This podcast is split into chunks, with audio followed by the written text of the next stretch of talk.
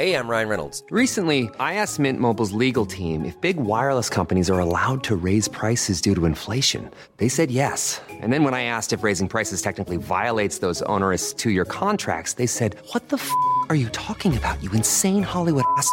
F- So to recap, we're cutting the price of Mint Unlimited from $30 a month to just $15 a month. Give it a try at mintmobile.com slash switch. $45 upfront for three months plus taxes and fees. Promo rate for new customers for limited time. Unlimited more than 40 gigabytes per month. Slows. Full terms at mintmobile.com.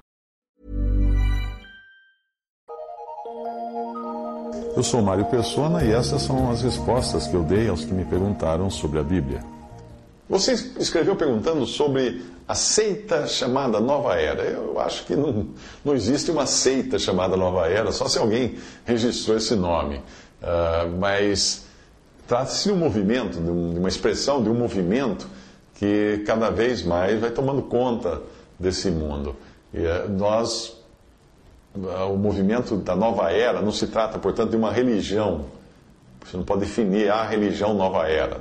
Mas eu creio que seja um conjunto de religiões, de pensamentos, de filosofias, de música, de artes, de dietas e uma série de outras atividades que parecem caminharem juntas para o mesmo alvo.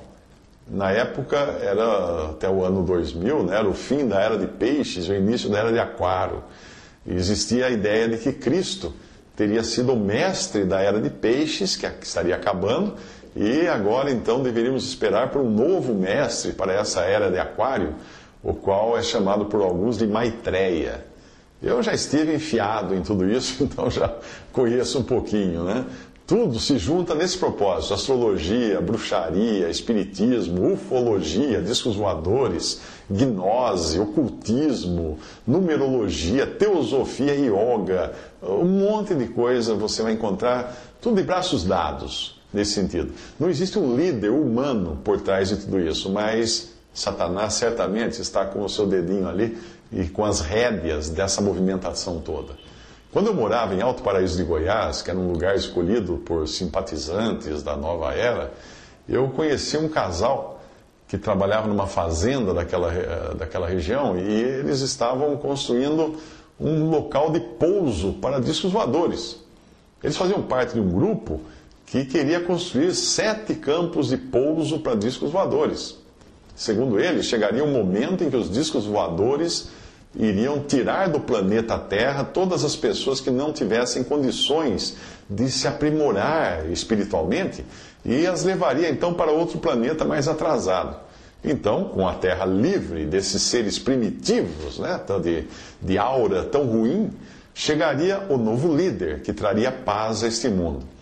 Aí eu mostrei a ele que o que ele me dizia estava escrito na Bíblia, só que não era bem assim. Porque o próprio Senhor, e não um disco voador, virá buscar os que são dele, para levá-los para o céu. Então será revelado aqui na terra o iníquo, o anticristo, que enganará o mundo com promessas de paz. Ou seja, a profecia bíblica era uma profecia às avessas desse tal de Maitreya.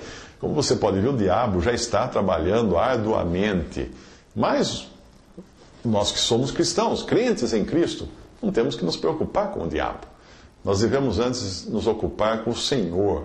E aí tudo fica bem. Essa tal de nova era é apenas mais uma das armadilhas que nos cercam, mas não é necessariamente ah, a, a única.